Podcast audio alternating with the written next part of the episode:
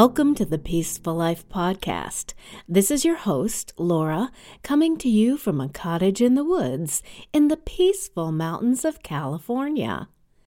It's been a heavy week, emotionally, psychologically, and sociologically. So I thought this would be a good time to talk about our thoughts. In the past couple of years, I've been working on changing my thought patterns to gain more peace in my life. It helps to have joined a meditation group. My meditation group practices mindful meditation, which concentrates on clearing your mind of all your thoughts and just being present. My thoughts also tend to keep me from going to sleep at night, which is why I created a special relaxation for that, and that became my go to sleep episode.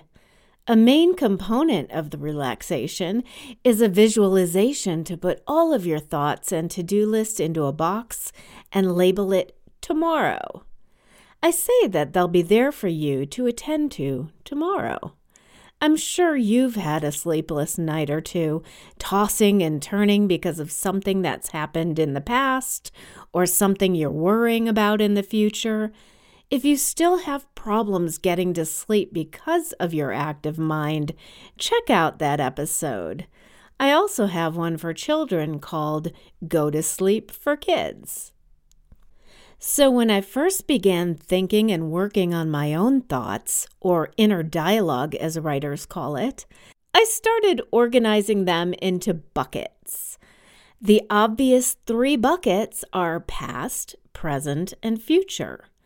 Then I broke it down a bit further, although it really doesn't get too extensive. So here are thoughts that I put in the past bucket. Obviously, memories. There are good memories when we like to relive an experience or a feeling. There's rehashing, dwelling, or analyzing something from the past. There's rewriting the script when you think about what you should have said or should have done. Other thoughts that belong in the past bucket are grief, and that's pretty much involuntary. That's when you're missing someone or something because you've had it in the past. And then there's PTSD, which is also involuntary, post traumatic stress disorder. And that's an anxiety tied to a traumatic event in your past. So the most unproductive types of past thoughts, which you can control, are when you rehash or dwell on a conversation or event. Usually because it upsets you or it didn't go how you planned, so you go over it and over it in your mind. And some of us are really good at just letting go. Some of us are on the rehashing spectrum, as I like to call it. I have a friend who will just not let go of past events where she feels she was wronged, even years later. I'm sure you know someone like that too. Every conversation goes back to her past and how she was treated unfairly. Now, there are true psychological illnesses that will make our minds do this, like OCD. But most of us do it just to understand others and ourselves more. We think that if we dwell on something over and over again, we'll understand it better or it will have more meaning to us. But mostly what it does is just upset you. It will upset you over and over again. Now, I admit it, I still dwell, rehash, and analyze events and conversations that I should just let go. But at least now I recognize that. And I can say, uh oh, Laura, you're doing it again. Just let it go. Release that dart.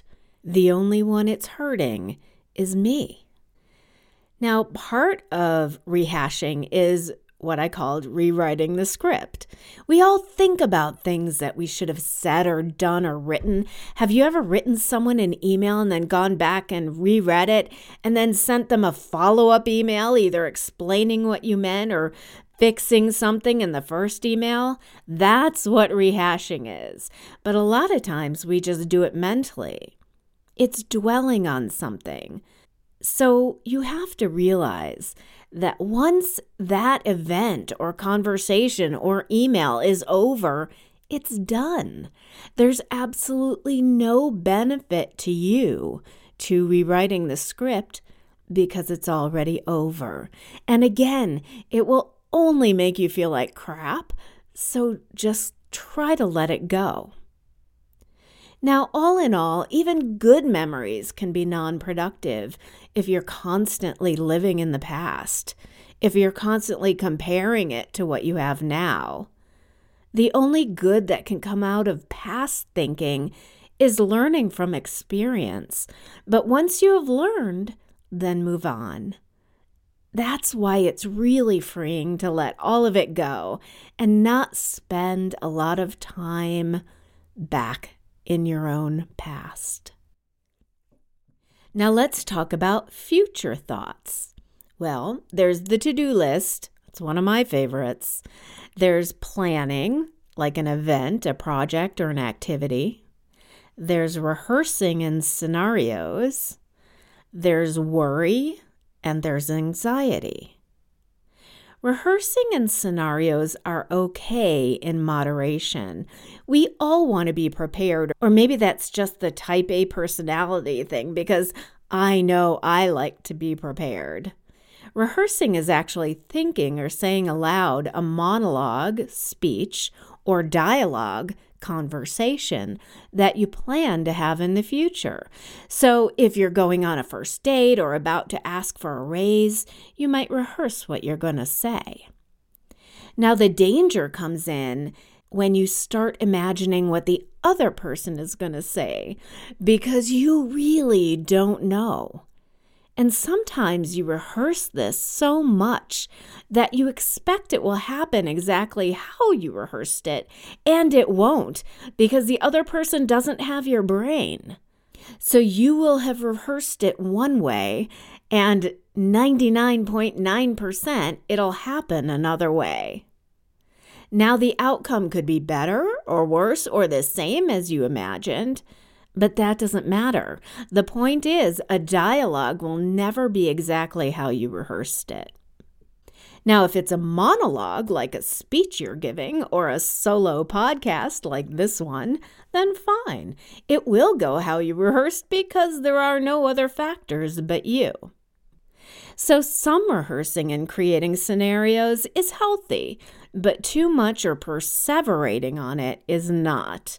At some point, you're just going to have to go out on a limb and do it. Have faith in yourself that you can be extemporaneous. Isn't that a great word? Extemporaneous. That means making it up as you go along or improvising. Okay, now on to a future thought that is pretty much unproductive worry. Gavin de Becker, author of The Gift of Fear, says Worry is when you anticipate something bad happening, but it has not happened yet. Fear is when something bad is actually happening. So think about that. When you're worrying about something, it really hasn't happened yet. You're worrying about something that you made up in your mind. So stop yourself and say, Am I making this up? Is it a valid outcome? For example, if my daughter is walking alone to the gym six blocks every night in the dark, that's a valid cause for worry because society and common sense tells me that that is a dangerous risk to take. But if my daughter is going to the gym in her gated community at noon every day alone, and I'm fraught with worry about that, I have to identify where this worry actually comes from. Most likely, it comes from an event or trauma in my own past. Now, I found that I was worrying and perseverating. Now, that's a key word right there. On a class that I give once a month. When I stopped to really analyze my thought, though, I found it was so unnecessary. First of all, I'm the teacher. Second of all, it's a free class. Nobody's paying for it. I always present useful information and I'm in charge. I have no obligation to please every single student in the class. If they don't like what I present, they'll stop attending. When I let that go, it felt so much better. I never worried about my class again. Every one of us has worried incessantly about something that has turned out to be just fine. And we look back and think, God, I wish I hadn't spent so much time worrying about it in hindsight. All that time, if I had just trusted myself. Worrying about something absolutely will not change the outcome of the thing that is going to happen. All it does is steal your peace. Now, the difference between worry and anxiety is that worry is voluntary, where anxiety is most often not. Anxiety might be caused by trauma or mental illness or just a cross connect in your brain at any moment in time. I talk about when I had an extreme fear of flying in a future episode with Belinda Farrell. I'll try to get that done next week. So, enough with the past and future thoughts. Let's talk about the present. Present thoughts include conversing, interacting, listening in the present, being entertained by TV, music, video games, concerts, reading, social media, learning, classroom self learning, reading the news, creating any creative activity like art, music, jewelry making, coloring, building, teaching. Participating in an activity or sports, from team sports to swimming to board games to sex, your mind is usually focused on the activity happening in the moment. I hope so.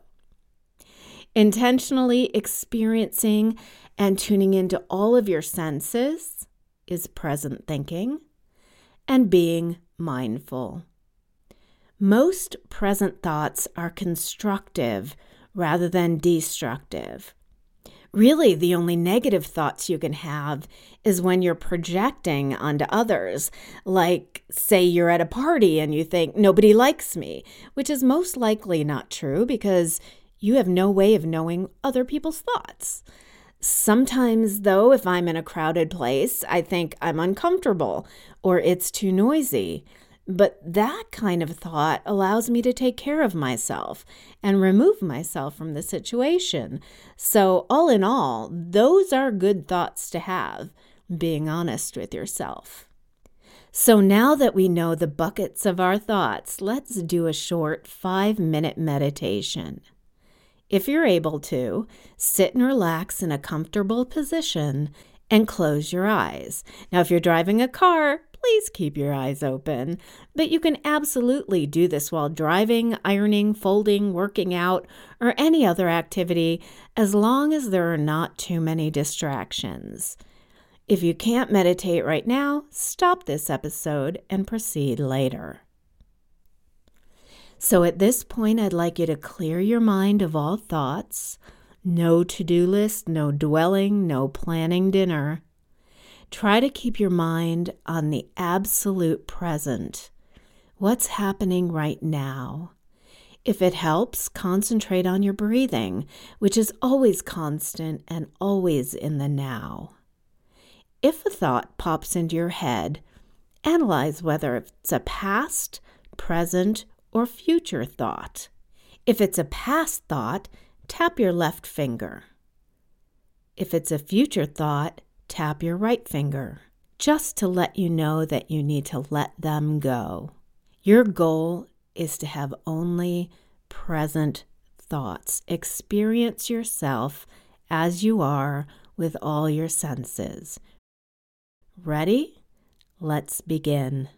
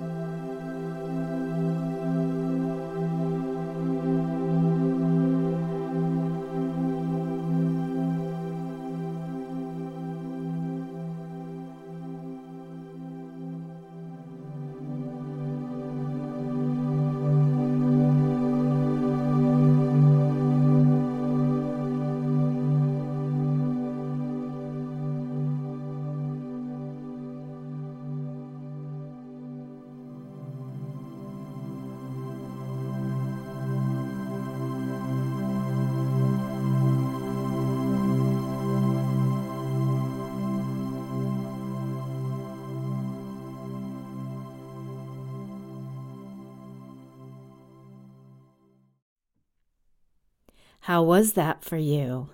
Was your head spinning with thoughts, or were you able to be in the present most of the time? Keep practicing, and you'll get better and better at it. This is Laura, and you've been listening to the Peaceful Life podcast. Make sure you subscribe so you don't miss an episode. For other episodes, visit my website at thepeaceful.life. Remember, you are a spectacular human being. Keep tuning in to increase the peace and joy in your life. Have a great week.